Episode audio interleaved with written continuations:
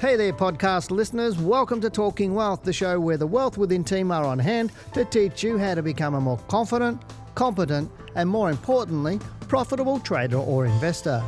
Wealth Within was voted number three for stock market podcast globally in 2018, so I hope you enjoy listening. This episode is a recording of our live YouTube weekly stock market show.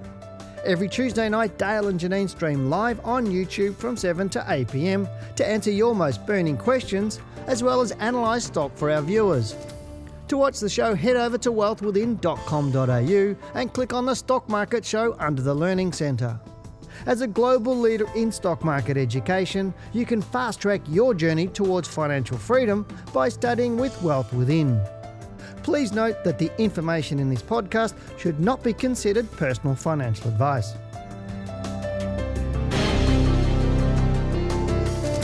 Good evening and welcome to Wealth Within Live, the Australian stock market show where you get to ask the questions and we give you the answers about all things investing and trading. Tonight I'm going to share with you just how you can increase your trading profits by 30% or more. It's the third Tuesday in the month, and that means we're going to take a look at the major world stock markets. We'll also analyse your stocks, answer your questions, and a whole lot more. Hello and welcome. I'm Dale Gillen, Chief Analyst here at Wealth Within, and we're Australia's most trusted stock market educators.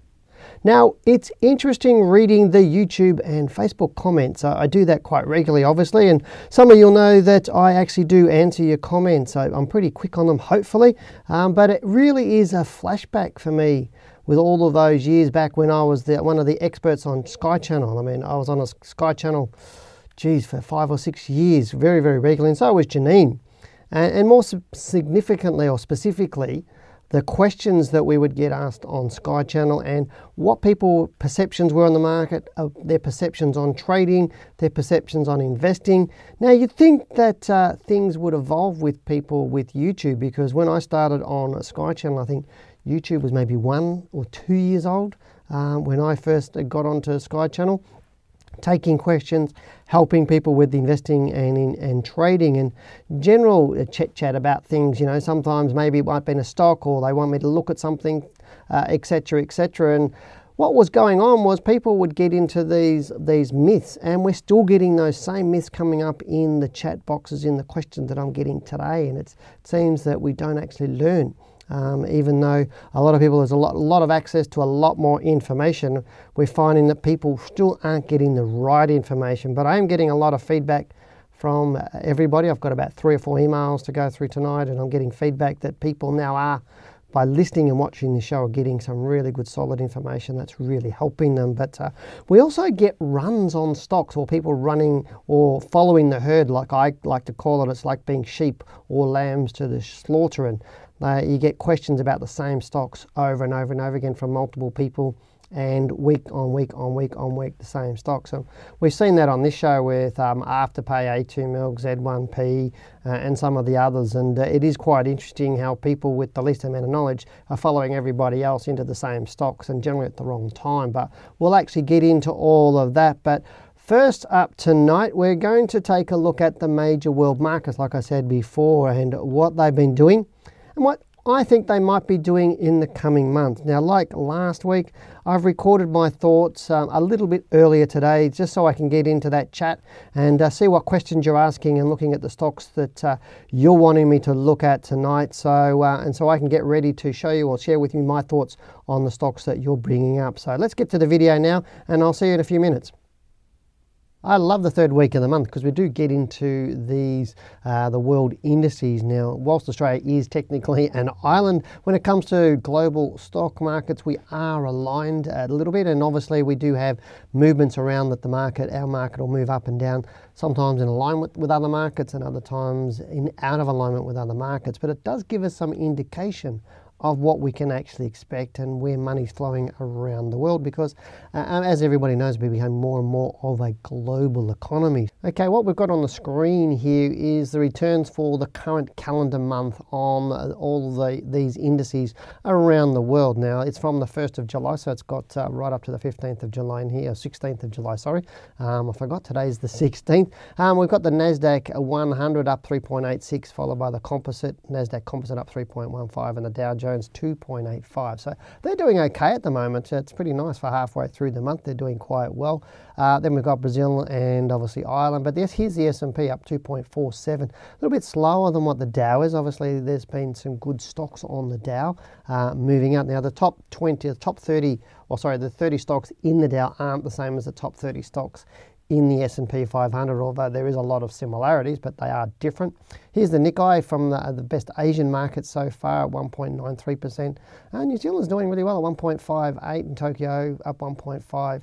Um, and the FTSE down here at 1.43. So we will look at all that. Here's the All Ordinaries Index for this month, only up 0.7 of a point, um, with the ASX 200 at 0.52 and the Hang Seng a bit slow again down at 0.4. Um, so these are all your major world markets, and as you can see here, there's no major, other than the Shanghai Composite, the SSI, um, SSCI Composite Index up one or down 1.23 in the DAX just in the negative territory there. But let's have a quick look at some of the charts. Now, this is your DAX. It's a monthly chart of the DAX going back to about 1981, as you can see there. Now, if I put on some price analysis, you'll see I've just used some ranges here, and there's you know a real good reason why the DAX has found some resistance up around this 13 odd thousand or nearly 14,000 points through here, and it's pulled back. But um, it has pulled back a nice, reasonable sort of period here to this 10,744. But I do think the DAX has got some more to run, and I think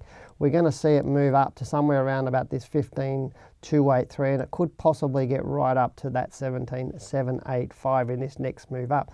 Currently, we've seen one, two, three, four, five, six, bit of nearly seven months up, just like the Australian market. But I think we need maybe need to have one or two months down before moving back up again. But more longer term, I think it is quite bullish, and I do like the market. Here's your Dow Jones, and if you want a really good Dow Jones report, then look at my US stock market report that I do every Tuesday. It's released earlier today or earlier on the Tuesday when I do look at the Dow, and as we can see here, the Dow's looking beautiful here. It's it's closing right up nice and high, breaking through this former all-time high which was set back in October. But right now this strong close above here so far on the monthly chart. And if we go down to the weekly chart you'll see here a little bit flat this week so far but it wouldn't take much for it to move. Now this week there's going to be some volatility as I mentioned in my US report simply because we're in the earning seasons. And earning seasons if you get a bit of um, um, um, unexpected news coming out or earnings reports coming out uh, that were unexpected, then you're going to see the market get a bit of volatility. So it wouldn't surprise me if it moves up and comes back down a little bit, um, but right now it does look quite strong. FTSE is also really, really interesting at this point in time. Again, not quite as strong as the Dow and, and some of the other markets, but we still have one, two, three, four up one, two down and moving up. So I'd expect three or four months moving up with the FTSE, and I do think I would expect it over the next few months to break that high there of 7903. Now, not all markets will work together, and this is an interesting thing. I think the Dow and the Aussie market will fall down into a low at different times. I think the Dow's going to keep rising while our market falls into its low in September, October, maybe uh, September, uh, yeah, September, August, September, October, in that sort of bracket, where I think the Dow's going to be rising, possibly right up through to October, and then come down. So we'll get out of sync, and, and other world markets do the same. The FTSE's out of sync with some of those other markets we have just looked at. Here's the Hang Seng, and this is another really good market to look at. Again, it's one, two, three, four, five, six months up. Um, had its low down in October 2018, moved up, came back down for the last two months, and again, a little bit of indecision so far this month. But if we start seeing a move up, a stronger move up, then this high will be broken. Back here, this high of if I can get my pointer to stick, 30,280. I do think it's got more legs, and if that gets broken, then I would say uh, in the next 12 months at 33,484 points, that would actually get broken as well, because that is the all-time high on this market. But uh, it just needs to get a little bit more legs going at this point in time. But I think it's got some support there for the rise and it will do very, very well. Just looking at the Shanghai composite, look at the Chinese market, it's not looking as bullish. We can see a bit more of a bearish move and if I just expand that out, you can see here, it's not really, really bullish here. Now, I probably would expect it to close that gap with that bar, this big gap here, but it didn't quite close it, suggesting it's weak and so it's likely to move further down. So at this point in time, not that exciting on the Shanghai composite. But then again, obviously you've got the US China trade wars here. So if that gets settled, we may see that start to take off because it looks like there's reasonable support across here. And lastly, we're going to talk about the, the Straits Times Index out of Singapore.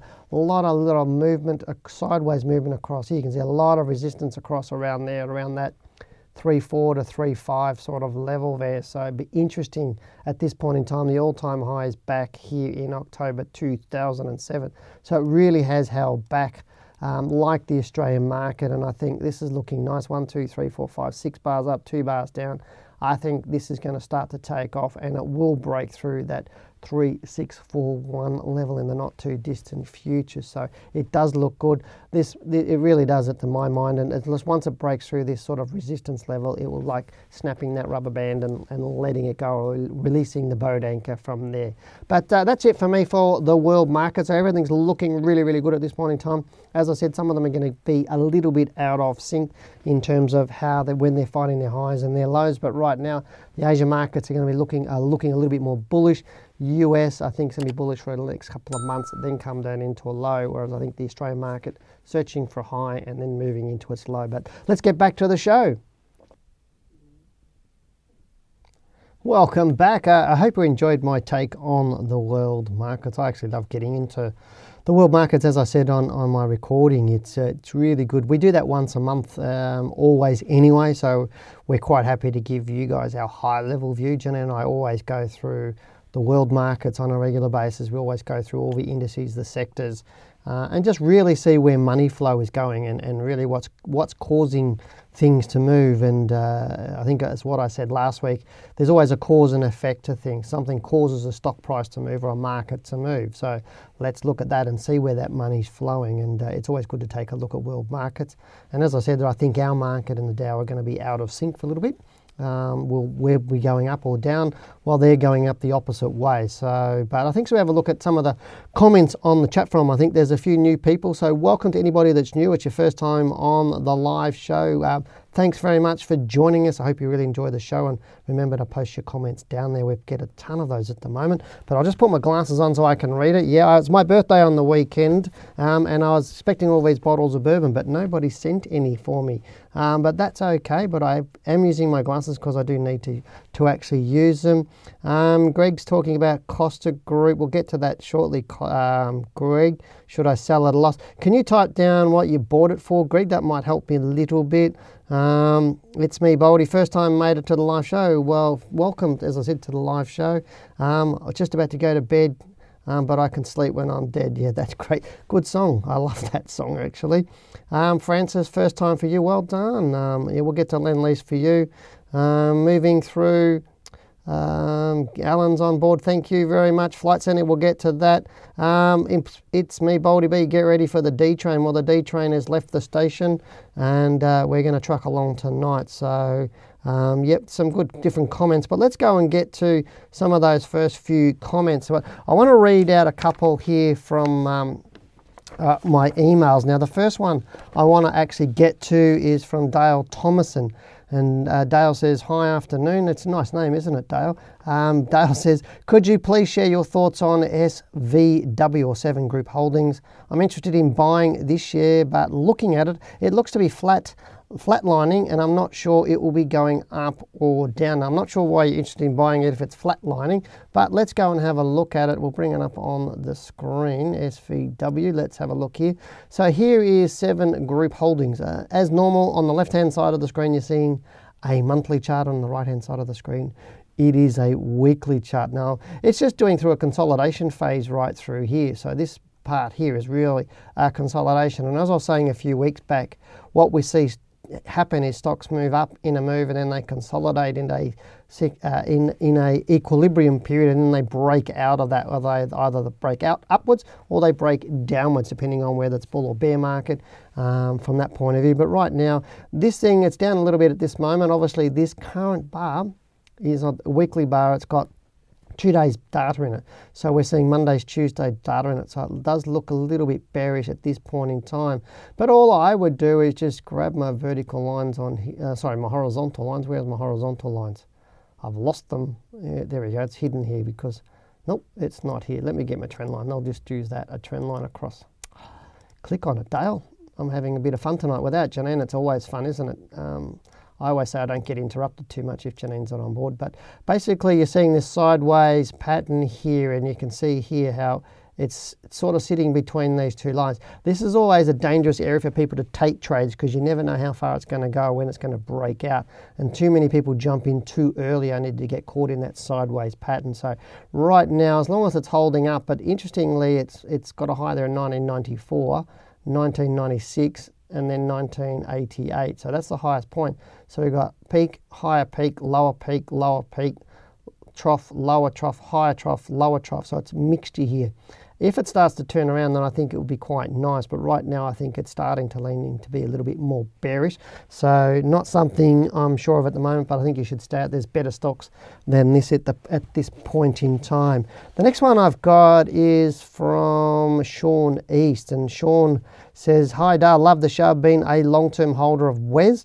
And purchased more at $31.10 this year. Do you think it will test its last high and continue higher. Higher. I also purchased JBH at $21 a while ago. I know somebody else wanted uh, JBH as well. I think it was Jack um, as well. What are your thoughts on this stock regarding price direction? Thanks, Sean East. So let's go into Wes, which is the next one here. Right now, that looks bullish to me. It does really look bullish to me. Uh, he said he bought it again at 31.10. I'm not sure sort of why you bought it at 31.10, but it does look fine to me. It looks like it's going up. Uh, quite bullish here. Uh, looking at that, it's, it's at its all-time high, as you can see here. So to me right now, looking at this, it will break through this all-time high of 38.80 and, and continue to move up. But again, it's always about having an exit strategy. How far is it likely to go? Because you can see how, how well it's moved beautifully up here, but it's been moving up since that low down in December 2008. So eventually it's going to have a major pullback, but right, right now it does look bullish. So uh, thanks for that question, uh, Sean. Last email question I got was from Sally, and she actually asked a really good question. She says, I've been loving the show. Thanks very much. Um, videos and course. Obviously, you must be doing one of our courses. I'm not sure which one. I'm not familiar with your name, but thank you very much. Hope you're enjoying it. Um, but was wondering when applying the method for selling high or when a stop loss triggered and you sell, where in this current climate of low interest rates do you keep your cash until your next investments? Uh, many thanks. So I just keep it at a call. I always do, whether it's a cash management account or just uh, a normal bank account that's getting whatever interest because the interest is really irrelevant to me, Sally, and, and I think that's and that may sound a little bit strange, but the interest really is irrelevant to me because too many people tend to try and go for higher interest rates and lock themselves out into like a one or two month term deposit to try and get an extra one or two percent. And by the time it comes up, they've missed some trades and they've missed five or six percent um, or four, five, six percent on a stock. So just keep it in a cash management account. That's all I do, um, or in a bank account, um, and then find some trades. So when your portfolios, you've got a medium-term portfolio, you'll probably be fully invested around about 80% of the time um, fully invested. You might only be about 20% of the time, 80% of the time you'll have stocks or money in the bank to buy extra positions. So um, in a bull market, you might be in a really strong bull market like we had prior to 2007. You'd be 100% invested for longer periods of time. In a bear market, uh, you might only be 30 or 40% invested for most of the time. So it swings and roundabouts, but you always need to have cash ready to go into the market as a trader. So just use a cash management management if I can't say that properly, a cash management account, um, and you'll be fine for that anyway. So let's look at a couple of stocks that uh, you've asked me for. So I'll go back up to here. So we've got Costa Group. Um, did Greg actually type down here down the bottom? I've got to flick. There's so many comments, guys. Did Greg tell me? Greg, $5.26. Thanks, matey. Um, I'll have a look at it. 526 So you bought it up somewhere in around about here. Now, uh, if you'd watched my recordings um, or previous um, recordings or shows and I talked a bit about Costa. I, I, said it wasn't a stock to own anyway, so I'm not sure why you bought it in around 526. But right now, why would you be exiting at this point in time? It's gone up one, two, three, four, five, and so far this week it's going up. So let's put on here. I'll put my 526. So where's 526? Uh, let's here. So if you look at this, you're down 32.49% at one stage, or pretty close to it. And let's put it on here again and now you're down around about 19% so you're catching up. Now what the point it, I'm saying at the moment is normally if somebody transferred this stock into our managed account service and we do get stocks like this transferred in the people have stocks that they've lost they've been holding for years um, and some of them in major loss positions. What Janine and I do is generally we manage them out. While it's moving up, we stay with that stock. And that's the important thing is you don't know. If it starts to fall away, then you'd look at exiting. So you have a, an exit strategy on it. But while it's floating up, you're going to be pulling back some of your money. Because um, at the end of the day is you don't compound, uh, without being rude, you don't compound a poor decision because you got into a stock that you shouldn't have by making another poor decision, decision by getting out of a stock that's rising and hopefully it will rise back up into this sort of area. Um, and when it does, I still wouldn't exit if it got back to my buy price. I would only exit when it tells me that it is, is going to start to turn around and start to fall away. So right now, stay with it. It does look all right for my, my mind at this point in time. Let me have a look at another one here. So that one was, um, let me go back up here. I've got to work this um, chat for them, don't I? Um, well, I've lost my point. Um, JBH, we were going to have a look at that. So where was JBH?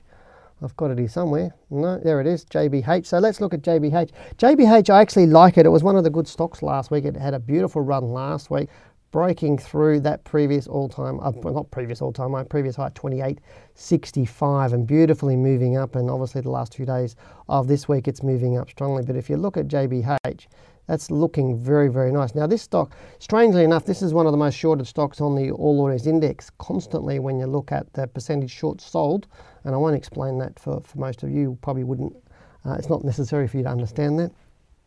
But it is generally uh, constantly on the on the highest level of short sold stocks.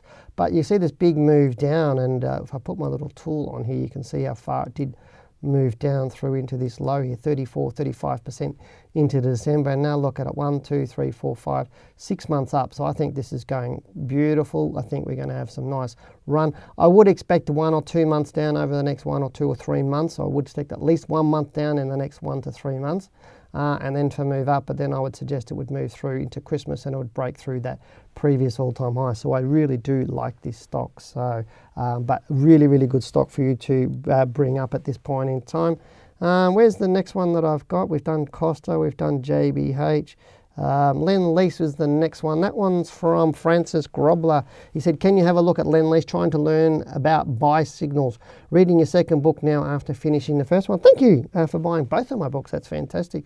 So, Lendlease is, let me guess, there's Lendlease. I actually do like Lendlease. It's a great stock to trade, it's a really good trading stock. Now, somebody did ask me a question about Lendlease a little bit earlier. I think it was from my Monday stock report about low interest rate environment uh, and whether this would be a good stock in the low interest rate environment. And to me, it's great. People, as long as people are borrowing money, it's fine. But Lendlease is in property, etc., and it's doing very, very well right now. It's had this huge move down into this low in January, and it's been one, two, three, four, five, six months up. I think right now it's moving up quite nicely.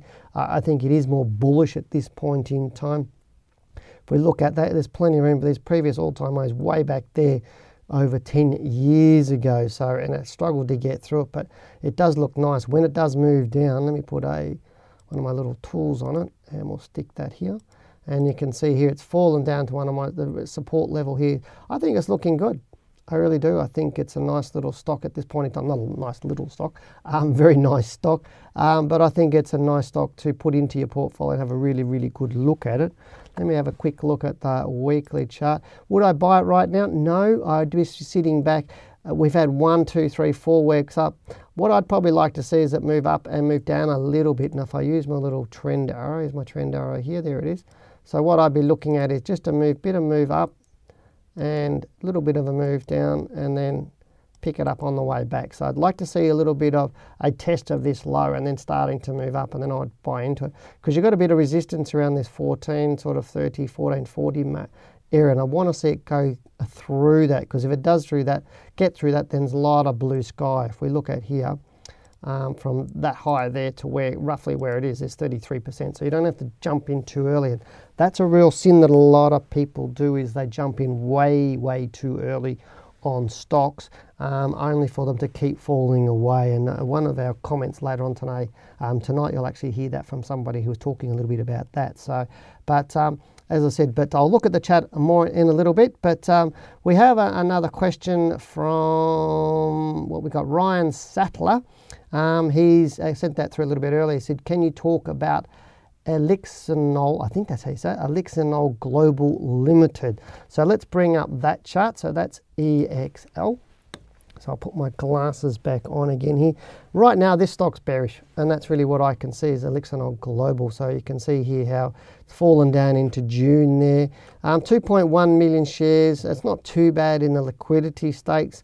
Um, we've got a lower peak, lower peak, lower trough, a trough, lower trough, lower trough again. Right now, it looks like it's got further to fall. Um, right there, that's what I'm seeing at this point in time. I think you're looking at roughly, um, if I do here, you'd probably be looking at somewhere, uh, if it breaks through this three sort of 58 level, it's going to head probably down to about this $2.40 level. But right now, I, as I said, I think it's more bearish than bullish um, from that point of view.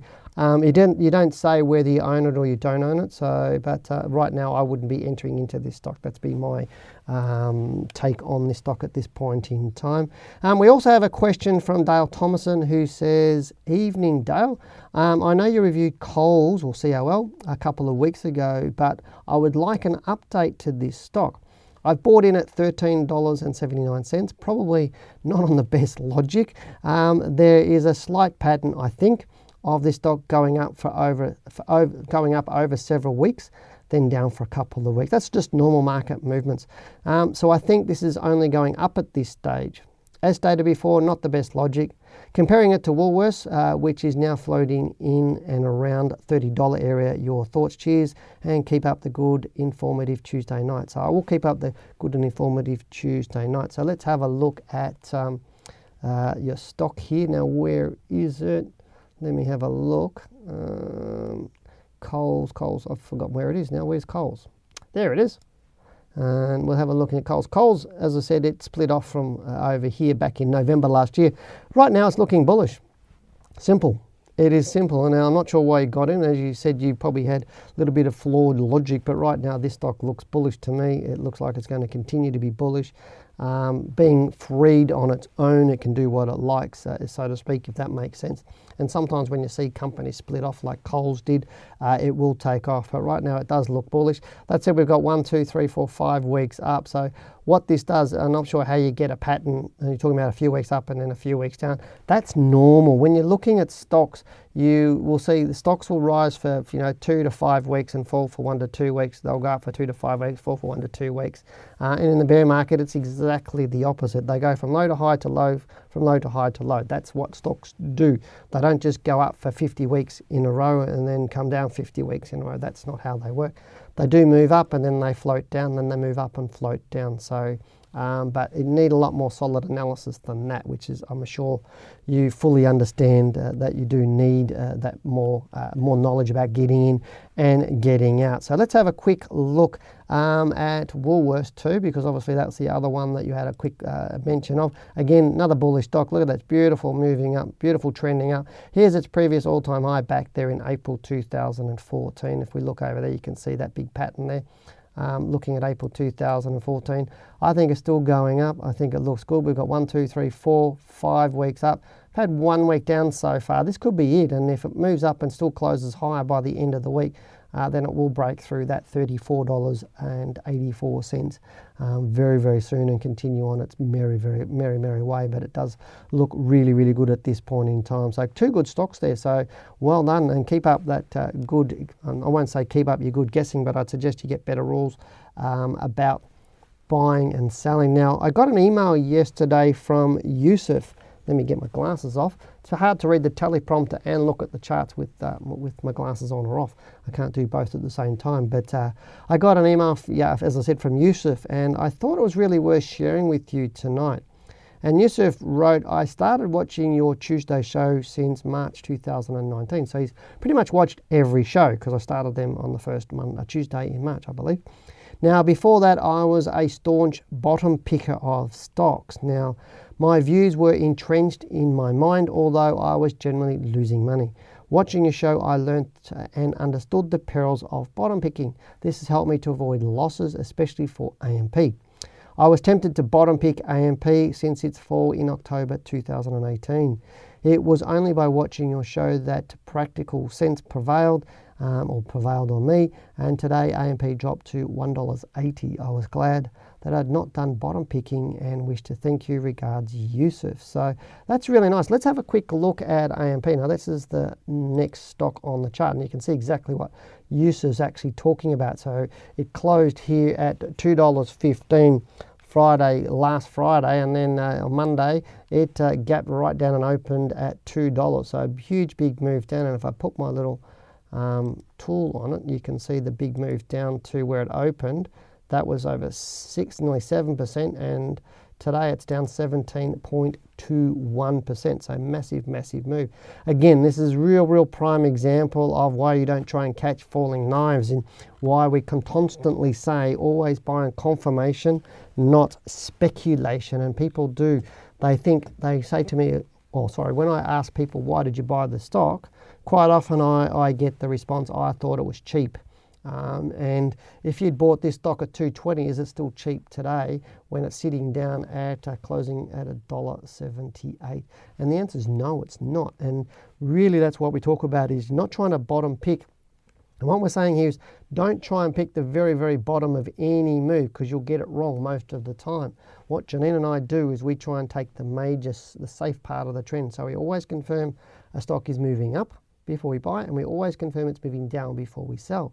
And some people go, well, if you can wait for it to start falling away before you sell it, you're going to lose some of your profit. Now, how I look at this is when my money's in a trade, so when my money's in the market, there is only two things that I can do.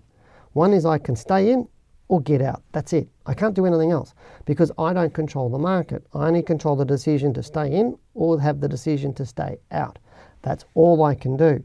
So I treat the money on the market when I've got a trade on the market. It's not my money then because until it hits my bank account, it doesn't become my money again. So I treat it with that sort of respect. And whilst the money is on the marketplace, I let it run. Um, but I don't treat what profit is is there in terms of the difference between my buy price and the current price. I don't treat that as my money until it's in my bank account. So therefore, I'm quite happy for that to drift off the top, to come down a little bit to confirm it's falling away before I exit because I'll get the exits right most times. And not all the time, nobody gets 100% right, but it is that thing you don't bottom pick because you'll get it wrong most of the time. So trying to pick the very bottom or the very top, you'll get it wrong most of the time. And um, I would suggest Yusuf, he's now trading better, obviously. He's made, obviously, he saved himself money. And I would suggest that people do, that have been doing what Yusuf was doing, uh, who's no longer doing it anymore, um, you don't understand the real cost to you in terms of lost profits, lost capital, and lost time. Because that now gets us into our topic for tonight's show. As I mentioned earlier, it's how, um, how can you increase your trading profits by 30% or more? Now, I could have tackled this subject in several ways. In, fact, I've got 100 different ways I reckon I could tackle this um, scenario of helping you get 30% more on your profits from your trading. For example, I know from experience that the majority of you watching this channel tonight are not using a stop loss. And I know that for a fact.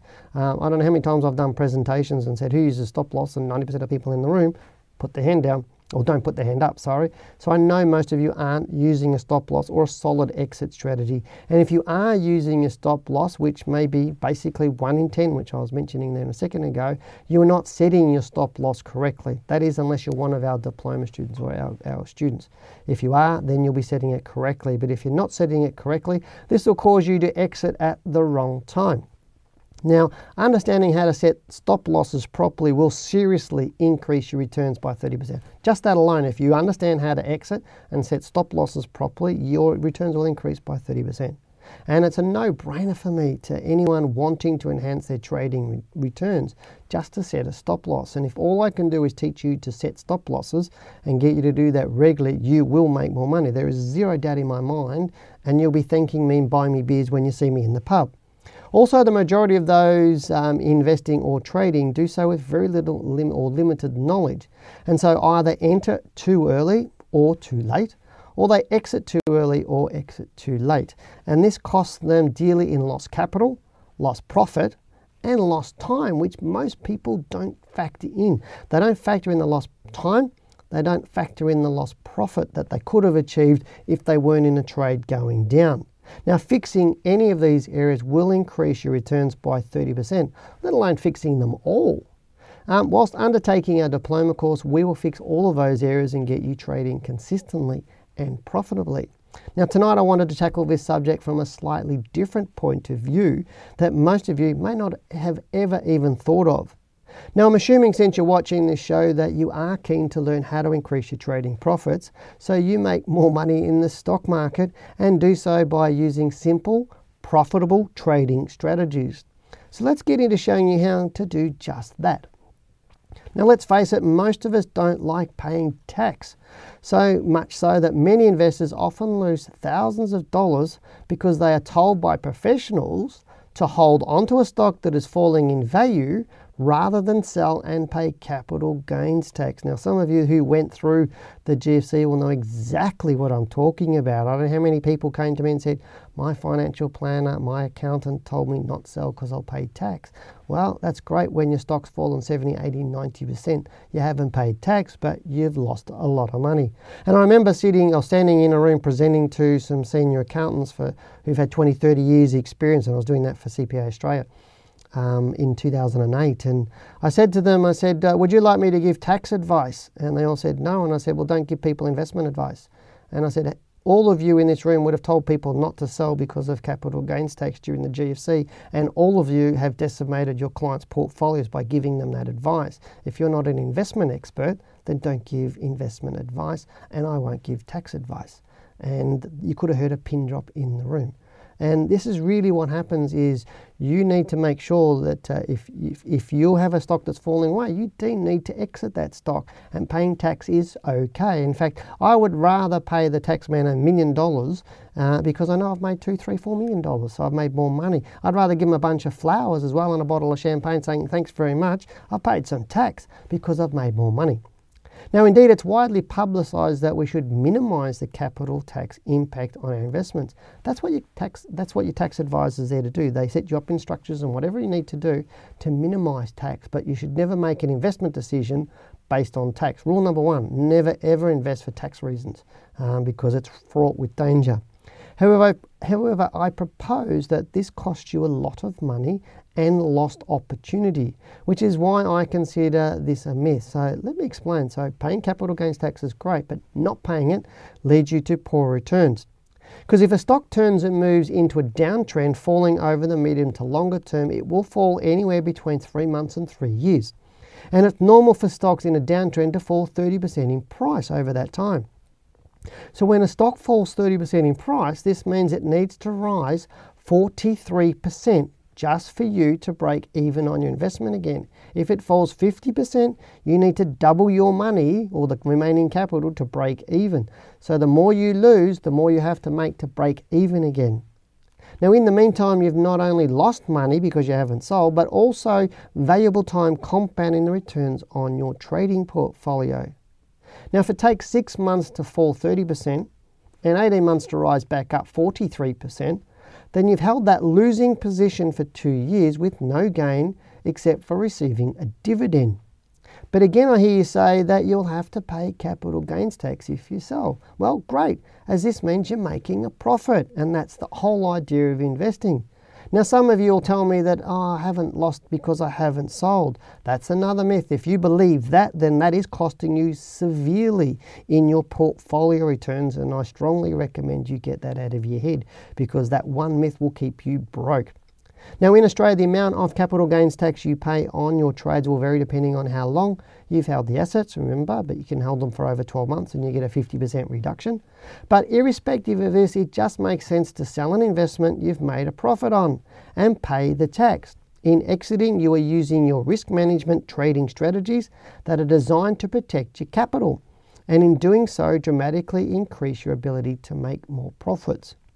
Exiting is far more preferable than holding on to an asset that is falling in value, as holding will compound your trading losses and result in poor portfolio returns. Because remember, you're not only losing capital, but you're losing time. And that time is the ability to compound and get into stocks that are going up.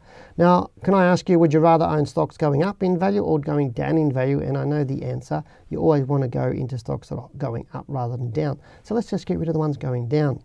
Now, the amount of capital gains tax you will pay could be and often is much less than the amount you might lose as the stock, stock falls in price. So, let's take a look at uh, when to withdraw your trading profits. Now, let's assume you invest $100,000 in 10 different stocks with $10,000 invested in each stock. Now, six months into the investment, one of the stocks, after rising 12%, turns and starts to fall in price. If you decide to exit the stock, you will be required to pay capital gains tax on the shares you hold because the tax is triggered by the disposal of the asset. Now, given you held the asset for less than 12 months, you'll be required to pay tax on the total value of the capital gain, which in this case is $1,200, which is $10,000 times 12%. If you pay 32.5 cents in the dollar tax, you'll be required to hand over to the taxman $390 to the tax office. However, if you decide to hold onto the stock and it falls 30% in value, your position will have lost $3,360 or $2,160 on your original investment.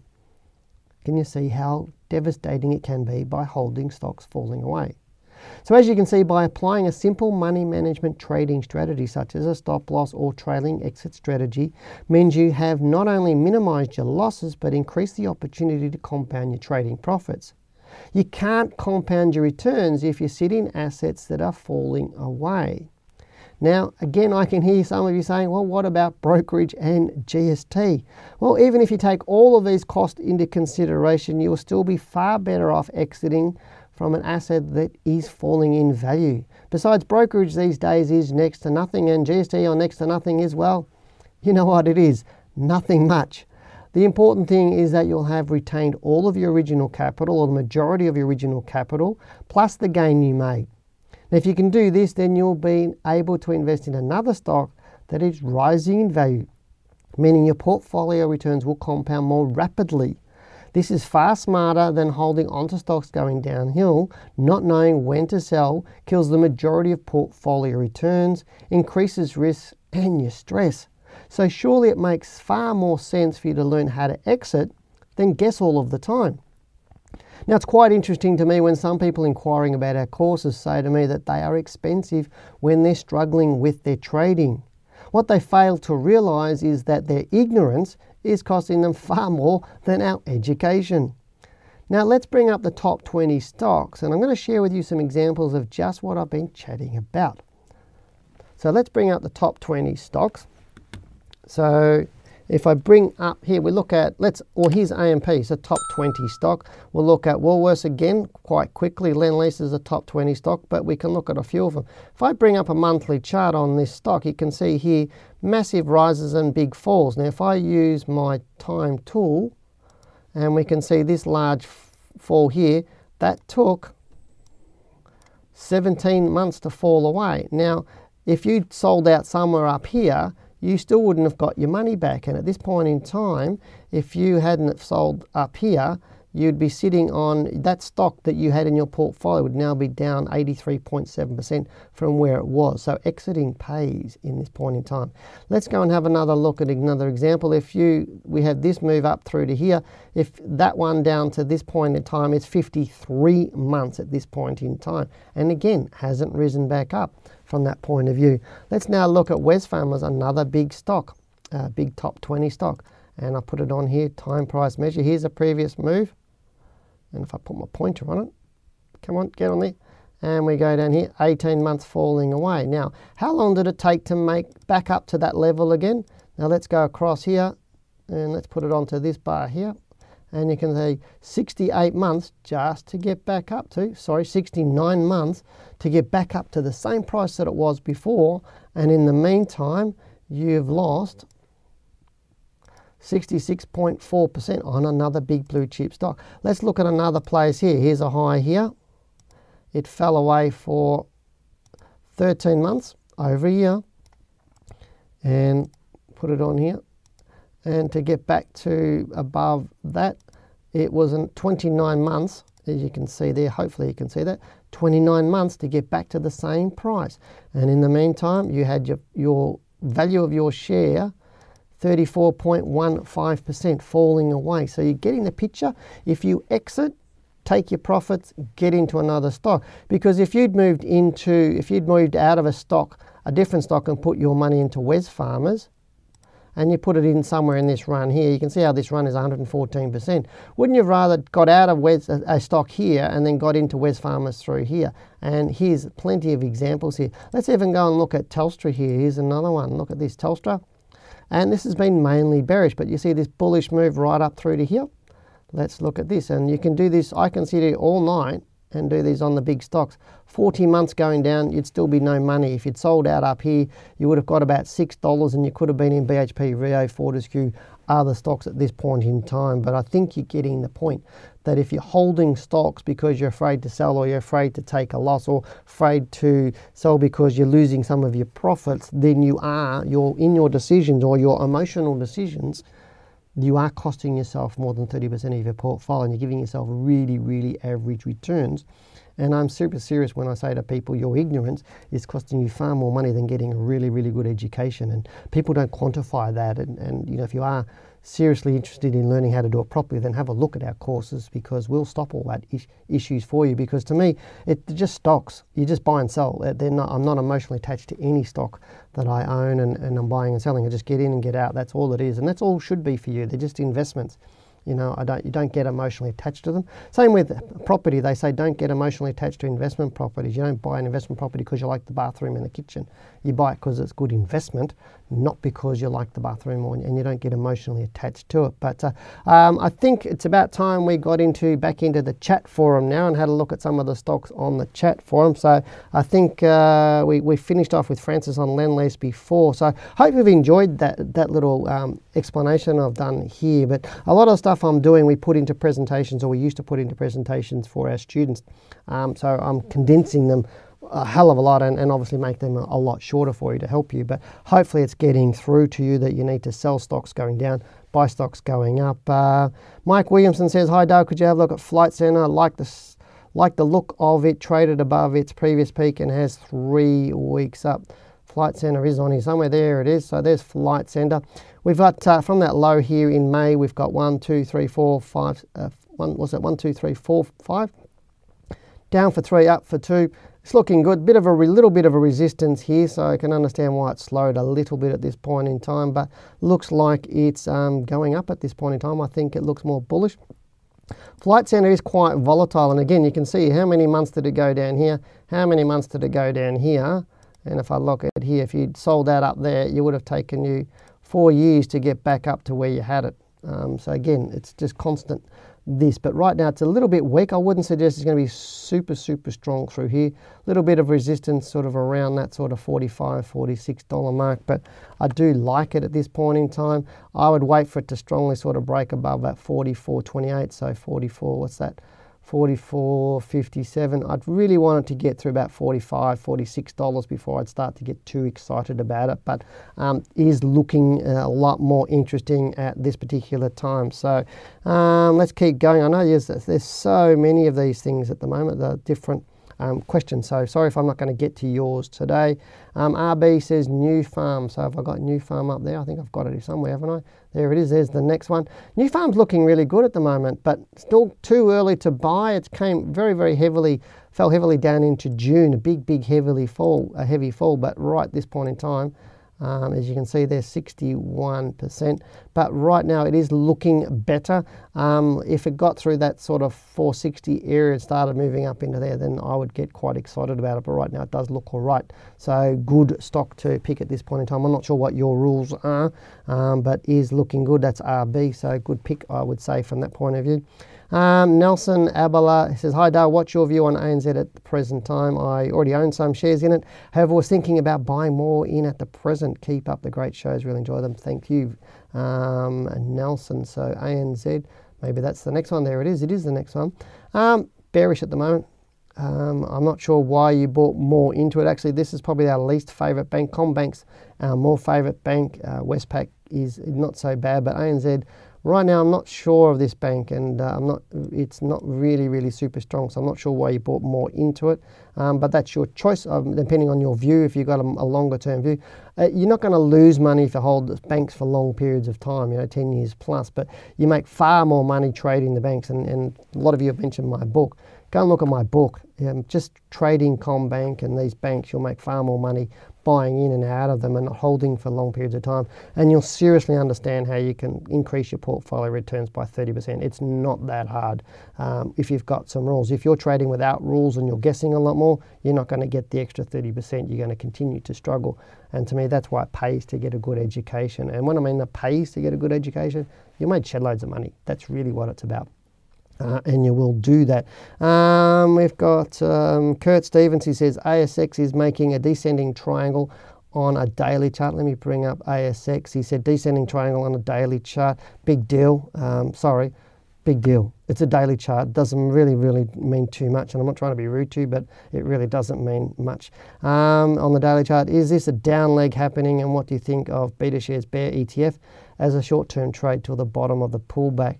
Um, bottom of what pullback? Um, that's my question.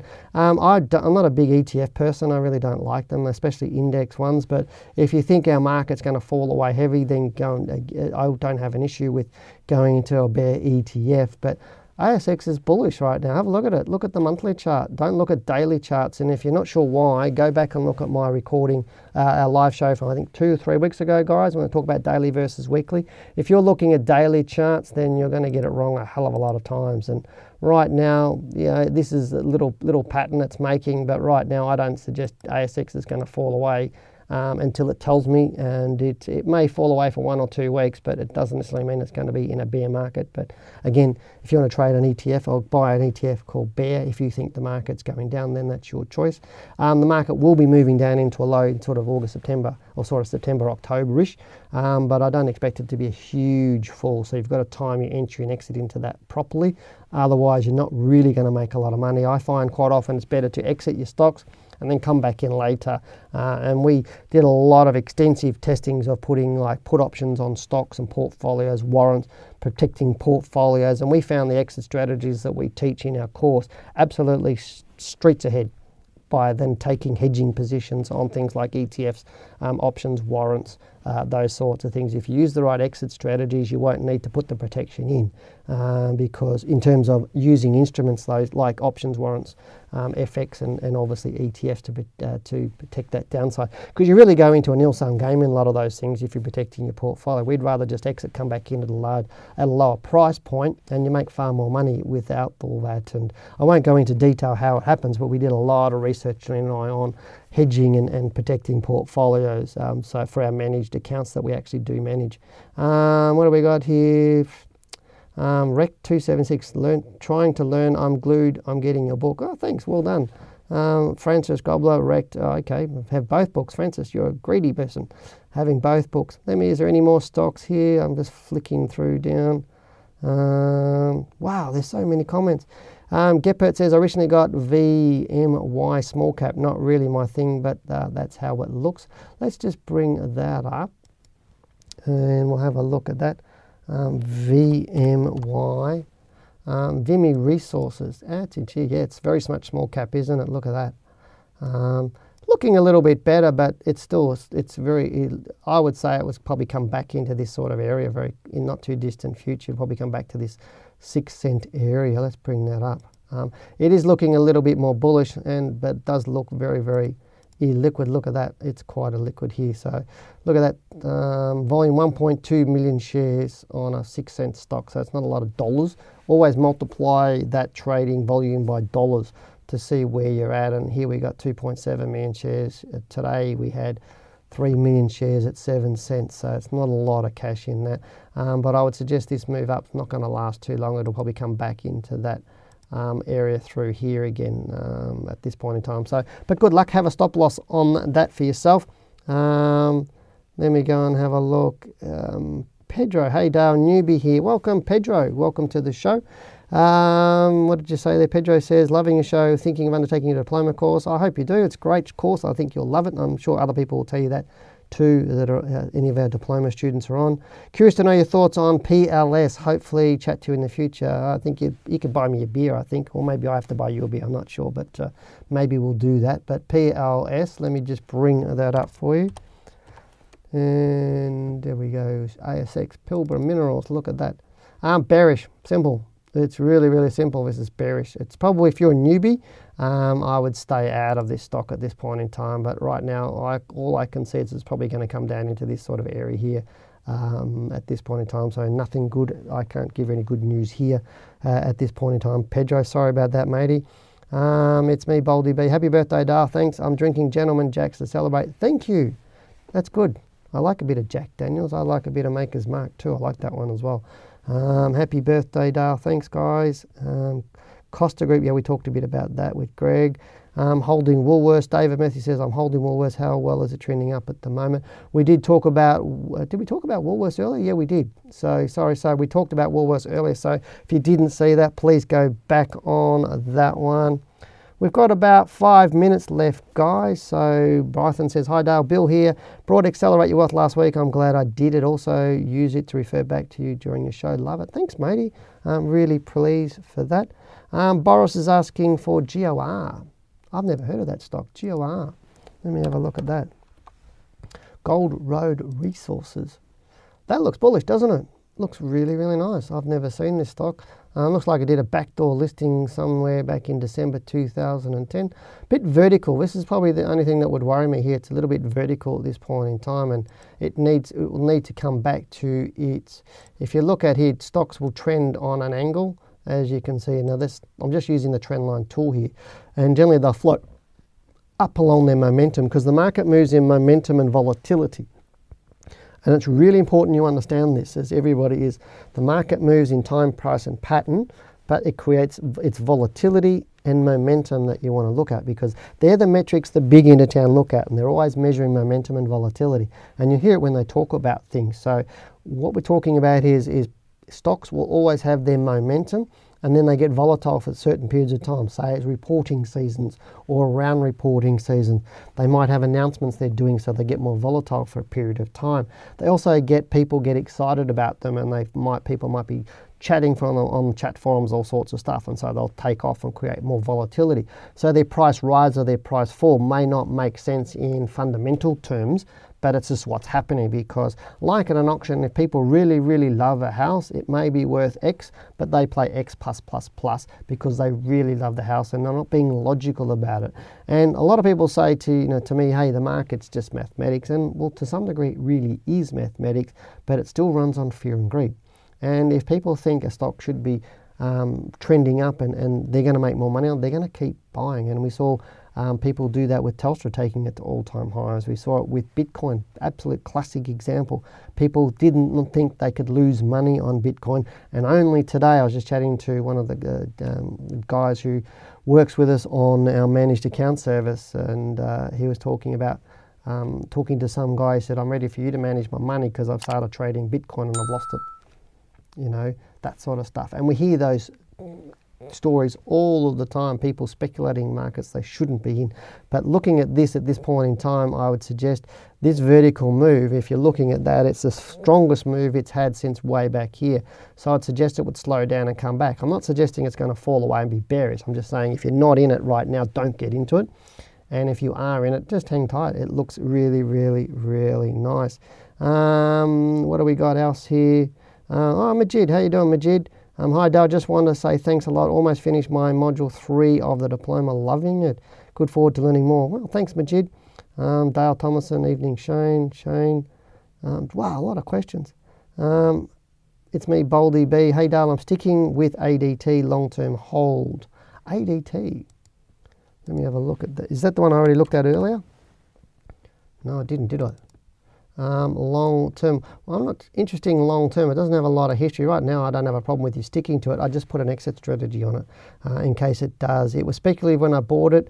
It was purchased when I first started. I'd like to hear an update as you did mention them a few weeks ago.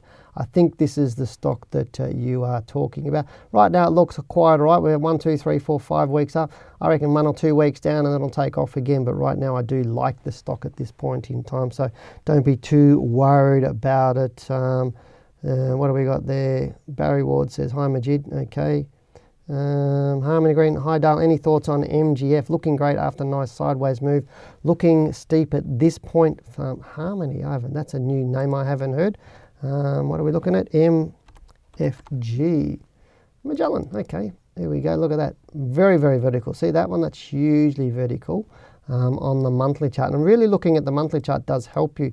I would suggest it, uh, if you're not in it already, uh, I don't suggest you get into this at this point in time. Um, looking very, very steep at this point in time. You're totally correct. Um, but again, if you've got the right rules on here and you've got a nice trend line in it or a, some sort of solid exit strategy on this stock, then I would suggest it's you know, it will just come back to its normal movement. But big long sideways move broken out, but just put an exit strategy on this. Whether it's 15% below, let's say if it falls away from this current high, let's say if it does do that, and I'm not suggesting it will do that. Um, but if it does, you just exit 15% from a high. So that would get you out at around about roughly where my trend line roughly is there, so around about 48, 41. Um, but there's other exit rules that we would use on this stock as well. So right now it does look pretty good for my mind. But uh, as I said, there's a lot of people on uh, asking a lot of questions, um, and I can't get to all of you at this point in time. And I'd love to be look uh, getting to all your questions, um, but um, just want to talk to you a couple of things. Now, a couple of months ago, I offered to personally mentor 10 people who are serious about wanting to trade properly. Now, we got many wanting to take up the offer. In fact, I got a lot of people wanting to take up the offer, but I could only take on 10. And since then, a couple have had to pull out of the mentoring due to some work and other commitments. And I've been working with the others um, and doing that. It does take a little bit of my time, but this spells opportunity for you.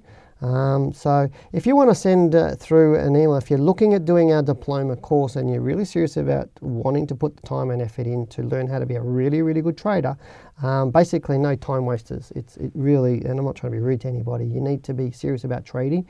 So if you want to join our diploma course, I've got a couple of spots there for people to be personally mentored by me. Now, to qualify for that, you need to have a bit of a chat with us. So you'll need to chat with our team, and they'll give you the, the rules around what we need you to do to qualify to become one of those, a couple of people that I have. There is a qualification. I don't take everybody, and I don't mentor too many people personally one on one. So if you are looking um, at our diploma course seriously and you really do want to become a kick ass trader and, and, improve your portfolio returns by 30% or more, um, then please send an email through to info at wealth within and in the title of that uh, email put uh, in the title just put 10 traders and then put your name um, and your details and when the good time is for our guys to give you a call so they can have a little bit of a chat with you about how to qualify to become one of those um, couple of traders that I am looking at. But um, um, I hope you've enjoyed tonight's show and thanks for participating. It's been awesome. Uh, there's been, as you can see,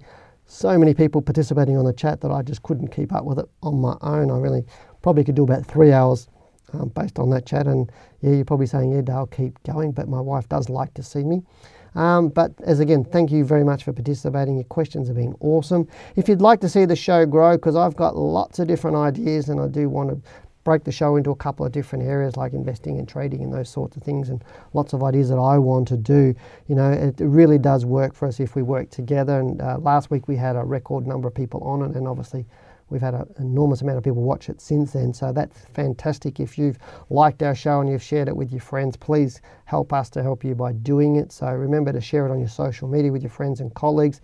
Uh, you'll be helping somebody else, and at the same time, be helping us to do more for you. And if we work together, we can all benefit uh, greatly from doing this. Also, make sure you put the show on your calendar so you're back online next Tuesday at 7 p.m. Now, if you cannot be with us live next week, we're always happy to receive your questions. So send them through to info at wealthwithin.com au and just type wealth within live into the subject line. Remember, I had three emails earlier on, so they always get read out. Now, that brings us to the end of the show. Now, we really hope you enjoyed it as much as I have in presenting it to you. I think I've earned the beer or the bourbon um, and uh, put that put my UGG boots on in the warm. But as always, thank you for taking part, and we'll see you again next Tuesday night at 7 p.m. But for now, goodbye, good luck, and good trading. Thanks for listening. This podcast is brought to you by Wealth Within, a global leader in stock market education. For more information on our courses or to listen to more Talking Wealth podcast, head over to wealthwithin.com.au and click on the Talking Wealth podcast under the Learning Centre.